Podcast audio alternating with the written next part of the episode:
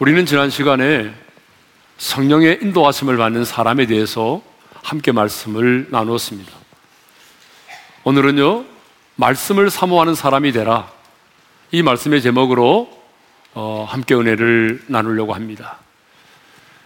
아, 먼저 이 말씀을 나누기 전에 먼저 고넬료에 대한 사람들의 평가가 어떤 것이었는지를 생각해 보고자 합니다. 기도 중에 환상을 보고 성령의 음성을 들었던 베드로는 이제 고넬료가 보낸 사람들을 만나게 되었습니다. 그리고 그들을 만났을 때 이렇게 묻습니다. 내가 곧 너희가 찾는 사람인데 너희가 무슨 일로 왔느냐? 그러자 그 보냄을 받은 사람들이 베드로에게 이렇게 말을 하죠. 자, 22절의 말씀을 읽겠습니다. 시작. 백부장 고넬료는 의인이요 하나님을 경외하는 사람이라 유대 온 족속이 칭찬하더니 그가 거룩한 천사의 지시를 받아 당신을 그 집으로 청하여 말을 들으려 하느니라. 보냄을 받은 그들은 베드로가 묻지도 않았는데 자기 주인 고넬로가 어떤 사람인지에 대해서 말하고 있습니다. 우리 주인 고넬로는 의인이요 하나님을 경외하는 자요 유대 온 족속이 칭찬하는 사람이라고 그렇게 말하고 있습니다. 우리는 이미 2절에서 코넬료에 대한 하나님의 평가가 어떤 것인지를 생각을 했습니다. 우리 2절 다시 한번 볼까요? 시작. 그가 경건하여 온 지방과 더불어 하나님을 경외하며 백성을 많이 구제하고 하나님께 항상 기도하더니 자, 여러분 이것을 보게 되면 고넬료는요 하나님의 평가와 사람들의 평가가 일치하는 사람이었다는 것입니다. 그런데 이런 사람 쉽지 않습니다. 어떤 사람은 교회 안에서 구제도 잘하고 봉사도 잘하고 예배도 잘 드리고 그래서 굉장히 믿음이 좋은 사람으로 평가를 받습니다. 그런데 직장에 돌아가면 직장에서는요 굉장히 이기적인 사람, 돈밖에 모르는 사람, 자기밖에 모르는 사람, 간사한 사람, 술을 좋아하고 놀기를 좋아하는 사람으로 그렇게 평가를 받습니다. 또 어떤 사람은요, 밖에서는 굉장히 인자하고 누군가를 잘 도와주기도 하고 그리고 밥도 잘 사고 법 없이도 살 수 있는 사람처럼 보입니다. 그런데 가정에서는요, 아내를 무시하고 자녀들에게 폭언과 폭력을 일삼는 그런 못된 사람도 있습니다. 예전에 저희 교회에서요, 그 스키 드라마를 했는데 엘리베이터라고 하는 스키 드라마를 한 적이 있습니다. 그 드라마의 내용은 이렇습니다. 두 자매가 점심을 먹고 이제 돌아오는 도중에 엘리베이터를 탔는데 그만 정전이 되고 말았어요. 그래서 깜깜한 그 엘리베이터 안에서 두 자매가 얘기를 합니다. 한 자매가 이렇게 말했어요. 우리 교회에 박 장로님이라고 하는 분이 한 분 계시는데 그분은 얼마나 선하고 인자하시던지 꼭 그 장로님을 보면 예수님을 보는 것 같다. 너도 다음 주에 우리 교회 오게 되면 그 장로님을 볼 수 있어. 라고 말을 하죠. 그러자 옆에 있던 한 자매가 이렇게 말합니다. 우리 회사에 이 박 과장이라고 하는 분이 있는데 얼마나 못되었던지 꼭 지옥에서 출장 나온 사람 같아서 사람들이 얼굴을 마주치지 않으려고 서로 피하여 다닌다는 것입니다. 그때 전기가 들어와서 엘리베이터 문이 열리게 됐습니다. 근데 거기 바로 한 사람이 서 있는데 한 자매가 이렇게 말합니다. 장로님 이렇게 말하고 또 옆에 있는 자매는 과장님 이렇게 말합니다. 그리스도인의 이중성을 고발하는 스키 드라마였습니다. 여러분 이렇게 교회 안에서의 모습과 세상에서의 모습, 주일의, 주일의 모습과 평일의 모습, 가정에서의 모습과 여러분 직장에서의 모습이 이렇게 다르다는 것입니다. 그런데 고넬료는요, 자신을 가장 가까이에서 섬기는 그 하인과 부인, 부하 직원으로부터 의인이요. 하나님을 경외하는 자요. 나만이 아니라 유대 온 족속이 칭찬하는 사람이라고 그렇게 평가를 했습니다. 그렇습니다. 한 사람에 대한 진정한 평가는요, 가장 가까이 있는 사람으로부터 어떤 평가를 받느냐에 달려 있습니다. 아무리 밖에서는 뭐 인정을 받고 존경을 받아도 가장 가까운 곳에서 가장 많은 시간을 보내는 사람으로부터 인정을 받지 못하고 존경을 받지 못한다면 여러분, 밖에서의 그 사람의 평가는 아무 의미가 없는 거죠. 그렇다면 지금 당신은 당신의 가족들로부터 어떤 평가를 받고 계십니까? 당신의 자녀는 여러분을 어떻게 평가하고 있을까요? 아니, 당신의 아내는 당신을 어떻게 평가하고 있을까요? 당신의 남편은 당신을 어떻게 평가하고 있을까요? 오늘 당신 주변에 당신 때문에 예수를 믿지 않겠다며 떠난 사람은 없습니까? 사실 전도를 해보면 예수님 때문에 예수를 믿지 않겠다고 하는 사람은 거의 없습니다. 대부분의 사람들이 예수를 믿는 사람들이 꼴보기 싫어서 예수를 안 믿겠다라고 말하죠. 성경을 보게 되면 하나님의 사람들은 하나님만이 아니라 주변 사람들로부터도 좋은 평가를 받았습니다. 심지어는요, 자신의 것을 도둑질하고 훔쳐가고 자신을 미워하고 자신을 죽이려고 했던 그런 원수들로부터도 저 사람은 하나님이 함께 하시는 사람이라고 하는 그런 평가를 받았습니다. 여러분, 이삭이 그 평가를 받았잖아요. 여러분, 요셉이 그 평가를 받았지 않습니까? 다니엘과 그 세 친구들이 이런 평가를 받았지 않습니까? 저는 우리 오륜의 성도들이 하나님만이 아니라 이 세상의 사람들로부터도 아니 가장 가까운 가족들로부터도 진짜 그리스도인이라고 하는 인정을 받을 수 있기를 원합니다. 다른 사람 몰라도 우리 엄마는 진짜 그리스도인이야. 우리 아버지는 진짜 그리스도인이야. 다른 사람은 몰라도 내 남편은 진짜 그리스도인이야. 여러분, 이런 인정을 받기를 원합니다. 더 나아가 그리스도님을 뛰어넘어서 정말 하나님이 함께 하시는 사람으로 그렇게 인정받고 평가될 수 있기를 주님의 이름으로 축원합니다. 자, 고넬료가 보낸 사람을 만난 베드로는 그들을 불러들여서 유숙을 하게 하고 그리고 그 다음날 그들과 함께 이제 50km나 떨어져 있는 고넬료가 있는 가이 샤라를 향하여 떠나갑니다. 23절의 말씀을 읽겠습니다. 다 같이요. 베드로가 불러들여 유숙하게 하니라 이튿날 일어나 그들과 함께 갈새 요바에서 온 어떤 형제들도 함께 가니라 지난주에 말씀드린 것처럼 유대인들은 이방인들을 개처럼 취급했습니다. 상종도 하지 않았어요. 지옥에 불 쏘시게 정도로 여겼습니다. 그런데 유대인 중에 유대인이요. 사도 중에 사도인 베드로가 이방인 중에 이방인이요. 그리고 자신들의 나라를 지배하고 다스리고 있는 그 점령군의 지휘관을 찾아간다고 하는 것. 여러분 이것은 현실적으로 있을 수가 없는 일이었습니다. 그래서 베드로는 호넬료를 만났을 때에 이렇게 말하지 않습니까? 28절, 29절을 읽겠습니다. 다 같이요. 이르되 유대인으로서 이방인과 교제하며 가까이 하는 것이 이 법인 줄은 너희도 알거니와 하나님께서 내게 지시하사 아무도 속되다 하거나 깨끗하지 않다 하지 말라 하시기로 부름을 사용하지 아니하고 왔노라. 지금 베, 지금 베드로가 고넬로에게 이렇게 말하지 않습니까? 내가 유대인으로서 이방인인 당신을 만나고 만난다고 하는 것은 이것은 이 법이다.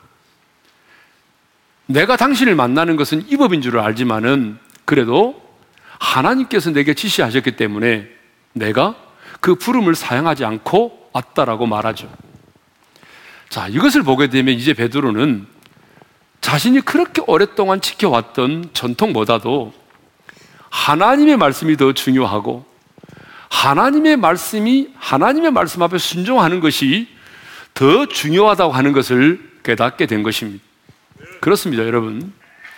여러분, 가문에도 전통이 있고, 우리의 삶에 여러 가지 전통이 있는데, 그 전통이 사람들 보기에는 아무리 아름다워도 또 아무리 우리가 오랫동안 그 전통을 지켜왔을지라도 우리가 지켜온 그 전통이 진리를 거스린다든지 하나님이 아니라고 말씀하신다면 아무리 우리가 그 오랫동안 그 전통을 지켜왔을지라도 하나님의 사람이 누리는 그 전통마저도 내려놓아야 한다는 것입니다.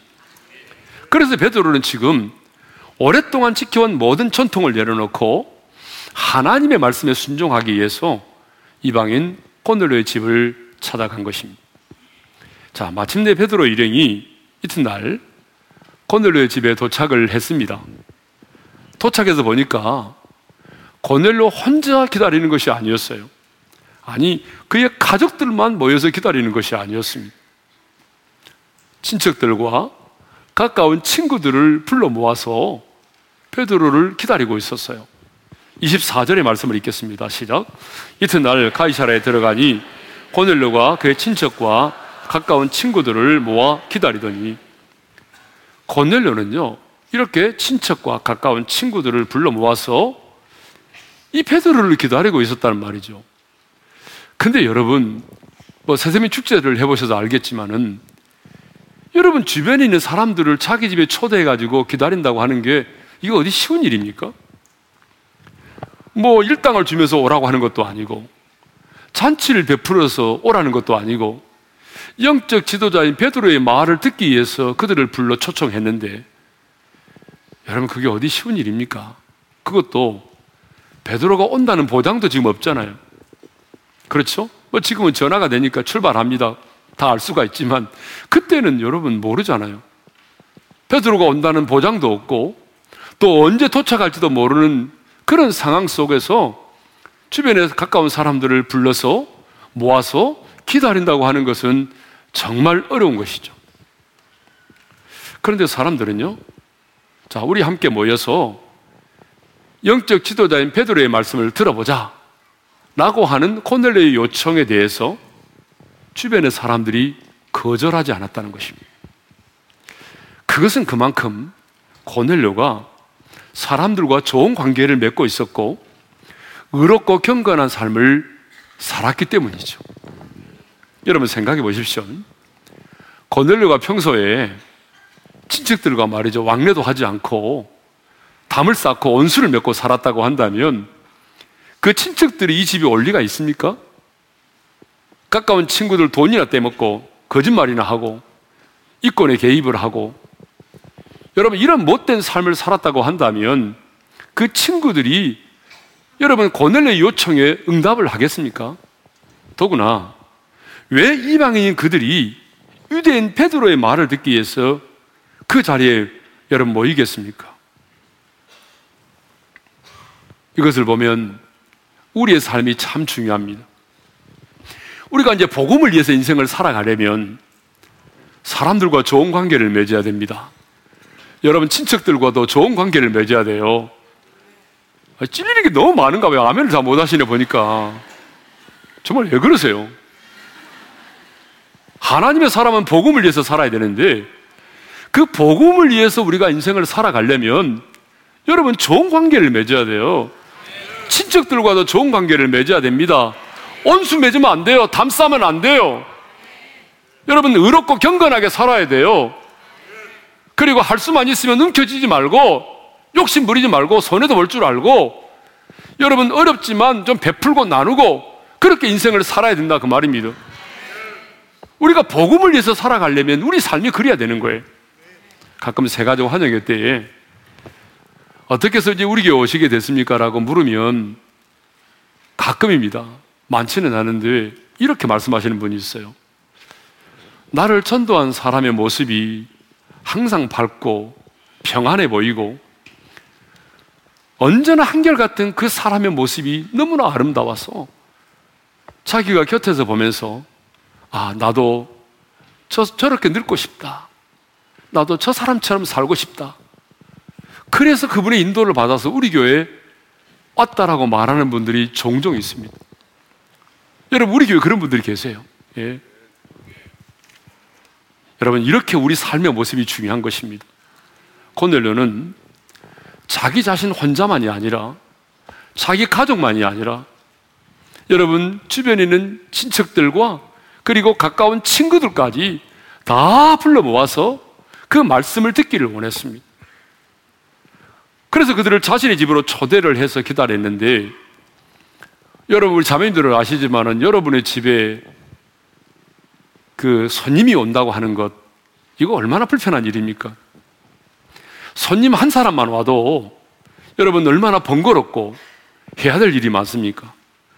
그런데 고넬료는요 영적 지도자인 그 베드로의 말을 듣기 위해서 여러분 주변에 있는 사람들을 다 불러 모았다니까요. 그리고 기다렸어요. 여기서 기다린다고 하는 말이 헬라어로 보게 되면 브로스토카오라고 하는 말인데 이 말의 뜻을 보니까 그냥 단순한 기다림이 아니고 우리 인간이 메시아를 기다리는 것처럼 간절한 기다림을 말할 때 사용되는 단어더라고요.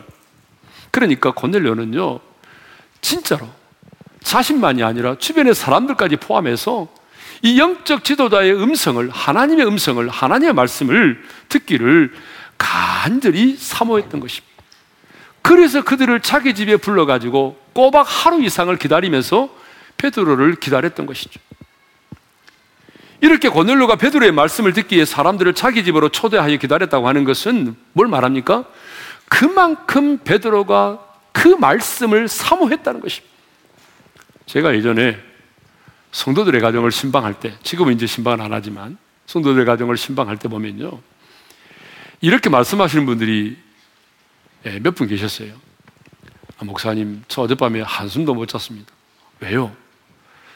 다름이 아니라 주께서 목사님 통해서 우리 가정에 어떤 말씀을 주실지 너무 기대가 되고 설레서 잠을 이루지 못했습니다. 라고 말하는 분들이 계세요. 여러분, 그런 분들은요, 확실히 말씀을 듣는 태도가 다릅니다. 하나님께서 주의 종을 통하여 내 가정에 무슨 말씀을 주실까? 그 기대감과 설레감 때문에 잠을 이루지 못했다. 여러분, 그런 분들은 진짜 말씀을 듣는 태도가 확실히 다릅니다. 예? 베드로가 마침내 그 집에 도착했을 때 여러분 놀라운 사실은요 고넬로가 그 베드로 앞에 그 발 앞에 엎드려 절을 했다는 거예요 25절의 말씀을 읽겠습니다 시작 마침 베드로가 들어올 때에 고넬료가 맞아 발 앞에 엎드려 절하니 고넬료는 베드로가 들어올 때에 여러분 뭐 악수를 할 수도 있잖아요. 잘 오셨습니다. 환영합니다. Welcome. 아니면 묵례를 한다든지 한번 hug한다든지 이렇게 끝날 수도 있잖아요. 그런데 고넬료는요 베드로가 들어올 때에 마치 신적인 존재를 대하듯이 로마 황제를 대하듯이 그 발 앞에 엎드려 절을 했다는 거예요. 여러분 사실 인간적으로 보게 되면요 누가 절을 해야 되냐면 베드로가 로마 군대의 지휘관, 백부장인 코넬료에게 절을 해야 하는 것이 인간적으로는 맞습니다. 왜냐 그러면 코넬료는요 그 지역을 점령하고 있는 점령군으로서의 지휘관이잖아요. 그럼 베드로는 뭐죠? 베드로는 예수님의 제자고 사도이긴 하지만 불과 몇 년 전까지만 해도 이 갈릴리 바다에서 고기를 잡던 철한 어부 아닙니까? 그렇다면 여러분 인간적으로 본다면 베드로가 코넬료 앞에 엎드려 절을 해야 되는 것이 크게 맞는 거라는 얘기죠. 그런데 반대로 로마 군대 백부장인 고넬료가 베드로 앞에 엎드려 절을 했다는 것입니다. 그러면 왜 고넬료는 베드로에게 그렇게 하였을까요? 고넬료가 베드로의 발 앞에 엎드려 절을 한 것은 여러분 베드로의 인격이 훌륭해서가 아닙니다. 베드로의 성품이 좋아서도 아닙니다. 베드로가 예수님의 제자로서 유명해졌기 때문도 아닙니다.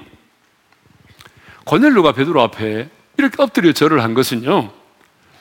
자신이 기도 중에 본 환상과 천사의 지시 때문에 그렇습니다. 네가 지금 사람들을 요바에 보내요. 베드로라 하는 시몬을 청하라. 여러분 베드로를 청하라고 하는 말이 무슨 말이에요? 단순히 만나만 봐라. 그런 얘기는 아니잖아요.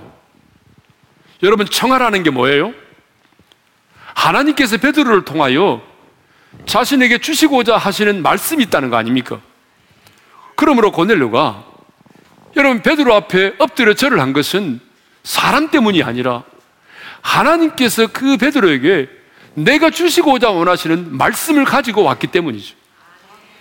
내게 하나님께서 주시고자 원하시는 그 말씀을 전하는 자이기 때문에 그 고넬료는 내게 말씀을 주시는 하나님의 말씀을 내게 전달해 주는 그 말씀의 메신저 그를 존귀하게 여겼다는 거예요. 말씀을 전하는 자를 존귀 여겼다는 거죠. 여러분 사도 바울도 갈라디아서 6장 6절에서 그런 말을 하게 되죠. 읽겠습니다. 시작.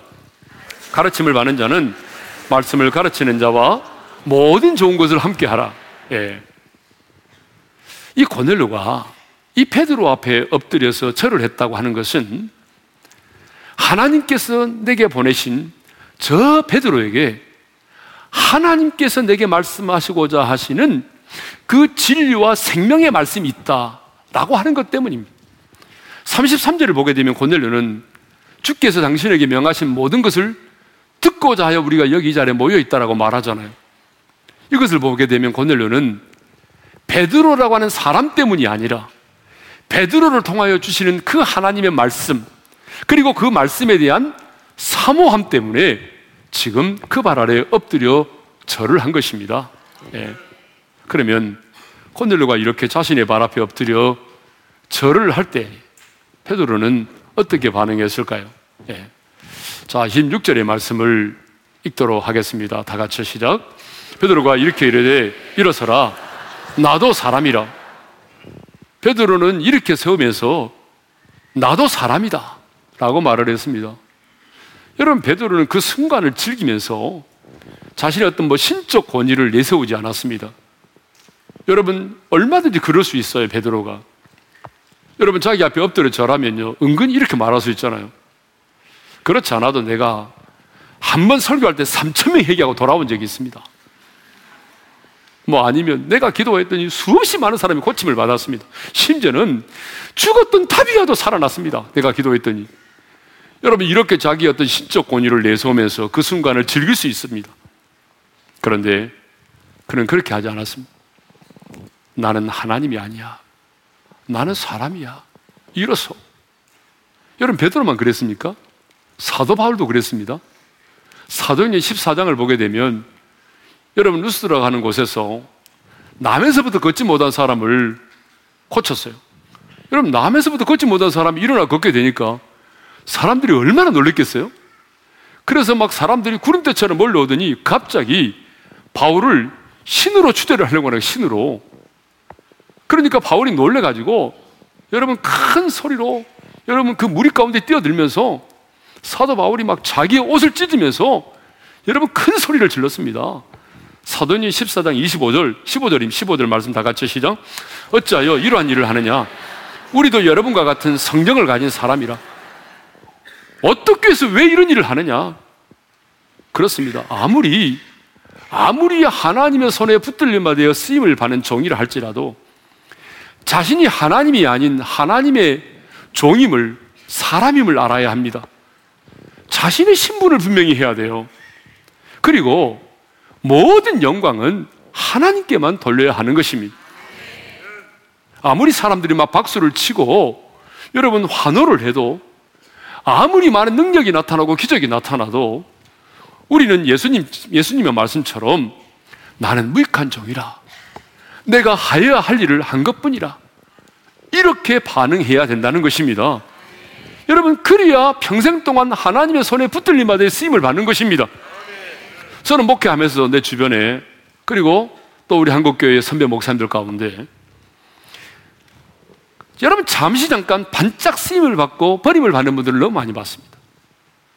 여러분 잠깐인데 굉장히 능력이 많이 나타나고 쓰임을 받았는데 여러분 오래 가지 못하고 버림을 받는 거예요.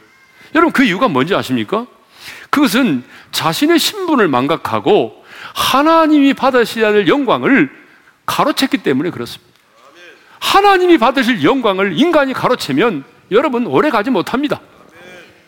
그러니까 여러분 우리는 내게 말씀을 전하는 자를 존귀하게 여겨야 되고 말씀을 전하는 자 역시 자신이 신적 권위를 가진 하나님의 존재가 아닌 하나님 앞에서 미약한 종임을 알고 자기 자신을 쳐서 복종시키면서 여러분 미약한 종으로서의 정체성을 끝까지 가져야 한다는 것입니다.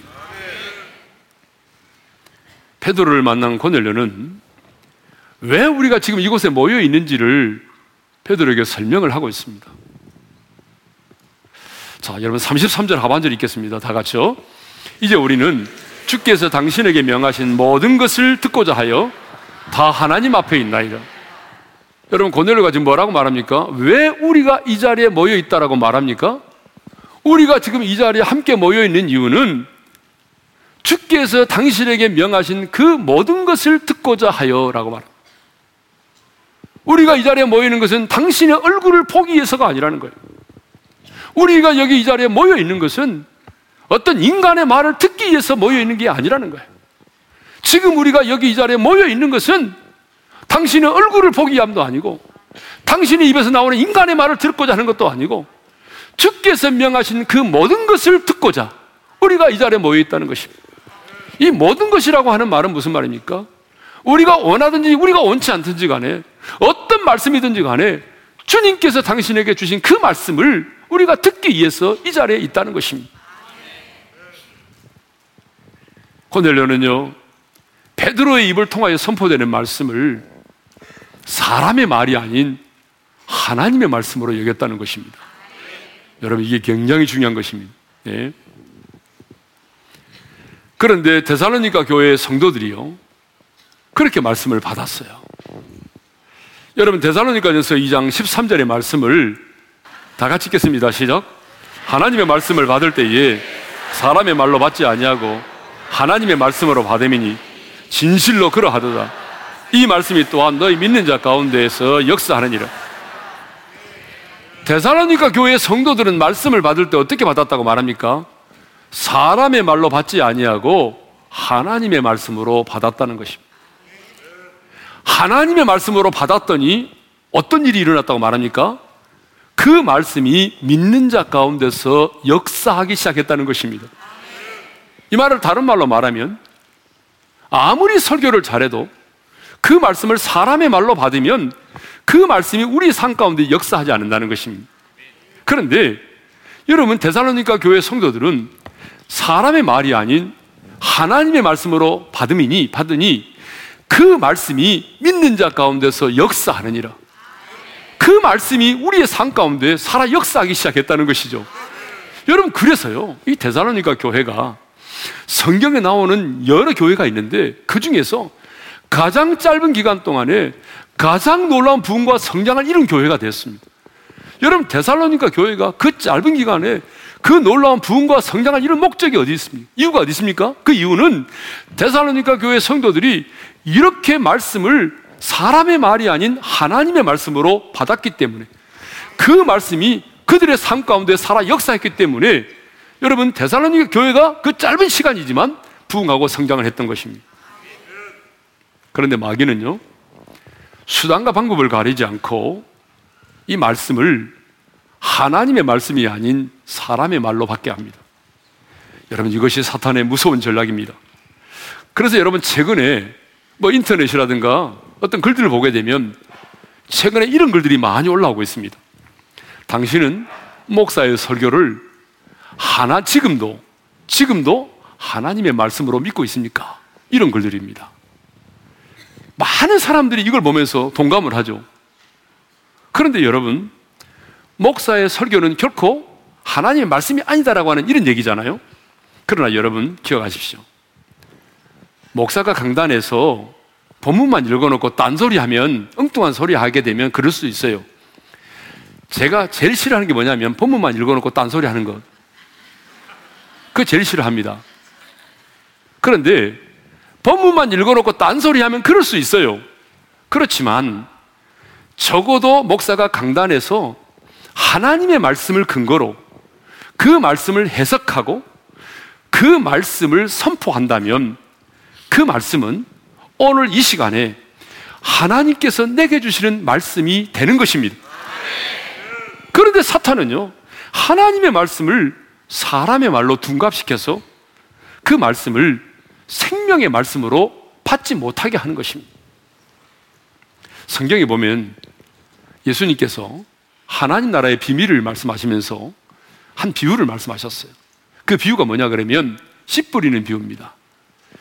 여러분 씨 뿌리는 비유를 보게 되면 그 밭은 사람의 마음을 말한다고 말씀하고 씨는 하나님의 말씀이라고 말하고 있잖아요.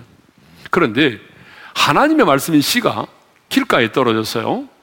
근데 길가에 떨어졌는데 성경에 누가복음 8장 5절에 보니까 공중의 새들이 와서 먹었다고 말하고 있습니다. 그렇죠? 공중의 새들이 와서 먹었다. 씨는 하나님의 말씀이라고 되어 있는데 하나님의 말씀을 새들이 와서 먹었다. 그러면 그 새는 누구예요? 기력이에요? 아니면 독수리예요? 여러분, 주님은 누가복음 8장 12절에서 그 새가 어떤 존재인지를 우리에게 말씀하고 있습니다. 그 비유를 해석하고 있는데요. 읽겠습니다. 시작. 길가에 있다고 하는 것은 말씀을 들은 자니 이 마귀가 가서 그들이 믿어 구원을 얻지 못하게 하려고 말씀을 그 마음에서 빼앗는 것이고 그 새가 누구예요? 마귀라는 거예요. 그 마귀가 말씀을 그 마음에서 빼앗아 간다는 거예요. 여러분, 마귀가 하는 주된 일이 뭔지 아십니까? 하나님의 말씀이 말씀되지 못하도록 하는 것입니다. 하나님의 말씀이 우리 마음밭에 뿌리를 내리지 못하도록 그 말씀을 우리 마음에서 빼앗아 가는 일을 하는 거예요. 여러분, 여러분보다 마귀는요, 말씀의 능력을 알고 있어요. 말씀이 얼마나 권세가 있는지 여러분보다 마귀가 더 잘 알고 있습니다.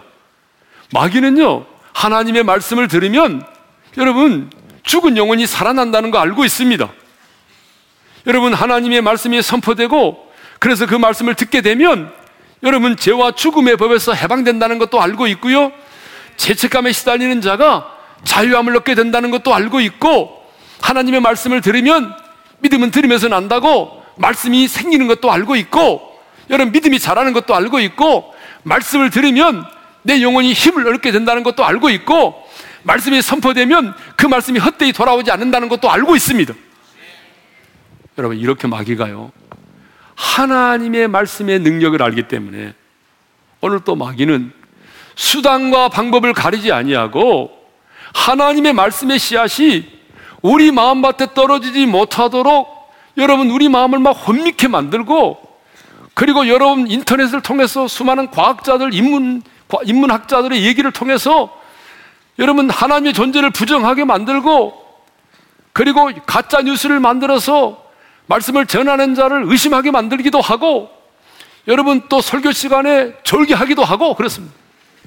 고넬료는 우리는 주께서 당신에게 명하신 모든 말씀을 듣고자 이 자리에 모여 있나이다 라고 말한 다음에 여러분 목사가 봐도요 어떻게 이렇게 놀라운 고백을 할 수 있을까 할 정도로 진짜 놀라운 고백을 합니다. 여러분 그 놀라운 고백이 뭔지 아세요? 여러분 다시 한번 33절 하반절 읽겠습니다. 시작. 이제 우리는 주께서 당신에게 명하신 모든 것을 듣고자 하여 다 하나님 앞에 있나이다. 고넬료는 주께서 베드로를 통하여 선포되는 그 말씀이 곧 하나님이심을 믿었습니다. 오늘 베드로가 하나님이라는 게 아니라 베드로의 입에서 나오는 그 하나님의 말씀을 하나님으로 보았어요. 그래서 하나님 앞에서의 신전 의식을 가지고 여러분 말씀을 들었던 것입니다. 고람되어 하나님 앞에서 말씀을 들었습니다. 그런데 오늘 여러분은 어떻습니까? 여러분은 하나님의 말씀을 받기 위해서 오늘 목사 앞에 서 있습니까? 아니면 하나님 앞에 서 있습니까? 고람되어 하나님 앞에서 말씀을 받고 있어야 한다는 것입니다. 분명한 사실은 하나님의 나라는 씨 뿌리는 비유에서 말씀하고 있듯이 우리가 어떻게 말씀을 받느냐, 그 말씀을 받는 태도와 직결되어 있다는 것입니다. 제가 목회하면서 보니까 영적인 은혜와 성장은 반드시 얼마나 간절히 하나님의 은혜를 그 말씀을 사모하느냐에 달려 있습니다. 그러니까 여러분 어느 순간 여러분의 믿음의 성장이 멈췄습니까? 여러분의 믿음의 성장이 멈췄다면 다른 거 볼 거 없습니다. 말씀을 대하는 여러분의 태도를 점검해 보시면 됩니다. 분명히 여러분이 말씀을 대하는 태도를 점검해 보면 거기에 답이 있어요. 내가 믿음이 막 성장하고 내가 너무 뭐 하나님의 나라를 막 풍성하게 누리고 있을 때는 내가 어떻게 말씀을 받고 있었냐. 그런데 어느 순간부터 여러분이 말씀을 받는 태도가 달라졌습니다. 그러면 여러분 우리의 믿음의 성장이 멈춰버리는 것입니다. 천로 역정의 저자인 존 번연을 여러분 잘 아실 겁니다. 이분이 크리스찬이었어요. 교회를 다니는데 믿음이 자라지 않는 거예요. 나보다 늦게 신앙생활 한 사람은 믿음이 막 아름답게 자라고 신앙에 막 감격에 젖어서 신앙생활 하는데 자기 자신은 보니까요 감격도 없고 기쁨도 없고 믿음도 안 자라고 왜 이럴까 나는? 그러다가 어느 날 말씀을 묵상하다가요 이 씨 뿌리는 비유의 말씀을 묵상하게 됐어요. 그러다가 어느 말씀이 아다리가 됐냐 그러면 바로 이 말씀이에요. 마귀가 말씀의 씨앗을 빼앗아 간다는 거예요. 아 그랬구나. 지금까지 내가 하나님의 말씀을 제대로 받지 못했구나 내가 하나님의 말씀을 받으려고 하면 마귀가 먼저 와서 그 말씀을 빼앗아 가버렸구나. 생각해보니까 너무 억울하잖아요. 그래서 결단했어요.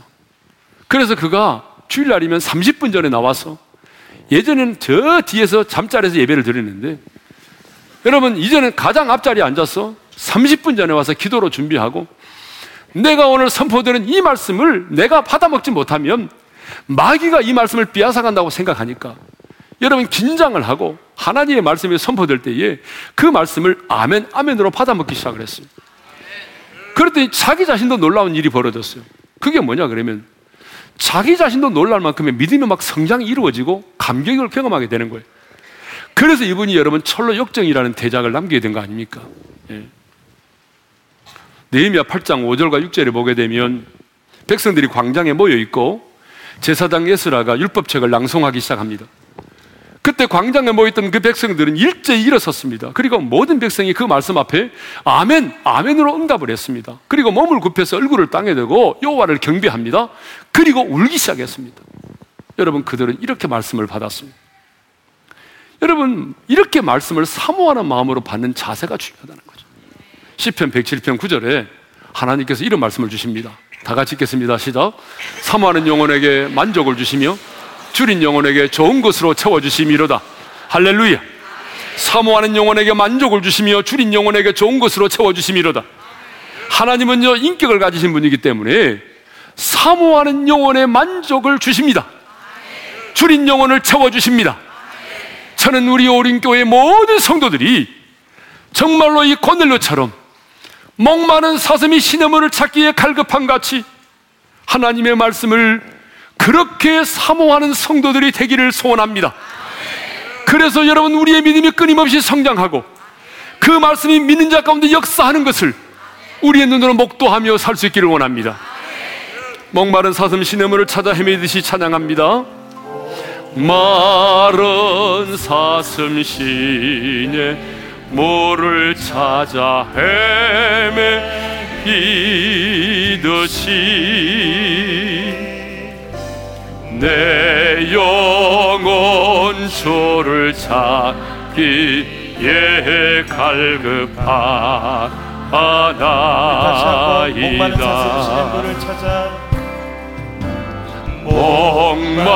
목마른 사슴 시에 물을 찾아 헤매이듯이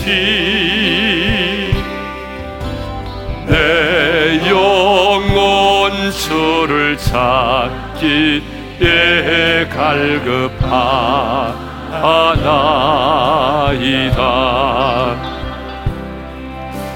천인만이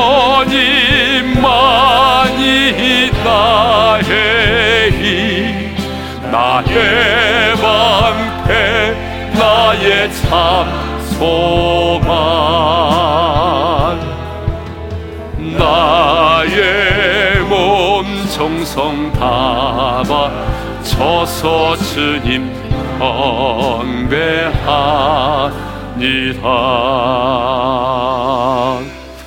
자 우리 한번 눈을 감고 주신 말씀 마음에 새기면서 기도하겠습니다. 오늘 두 가지를 기도할 텐데 하나님 고넬료는 가장 가까이 있는 사람들로부터 의인이요 하나님을 경외하는 자요 유대 원족속이 칭찬하는 자라고 하는 평가를 받았습니다.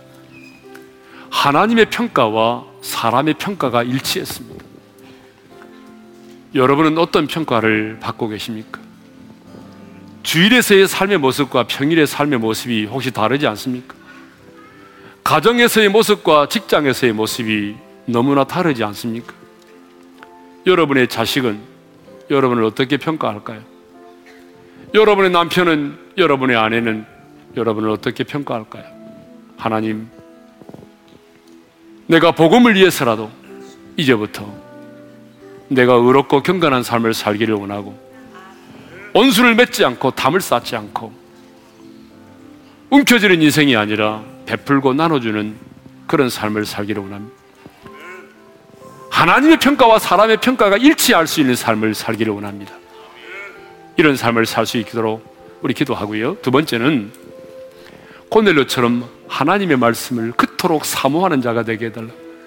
말씀을 전하는 자를 존귀 여길 뿐만 아니라 나만이 아니라 내 주변에 있는 사람들까지도 함께 은혜를 받게 하는 그 말씀에 대한 사모함이 내게 있게 도와주셔서 사람의 말이 아닌 하나님의 말씀으로 말씀을 받아서 내 믿음도 성장하고 그 말씀이 믿는 자 가운데 역사하는 것을 눈으로 목도하며 살아가게 도와주십시오.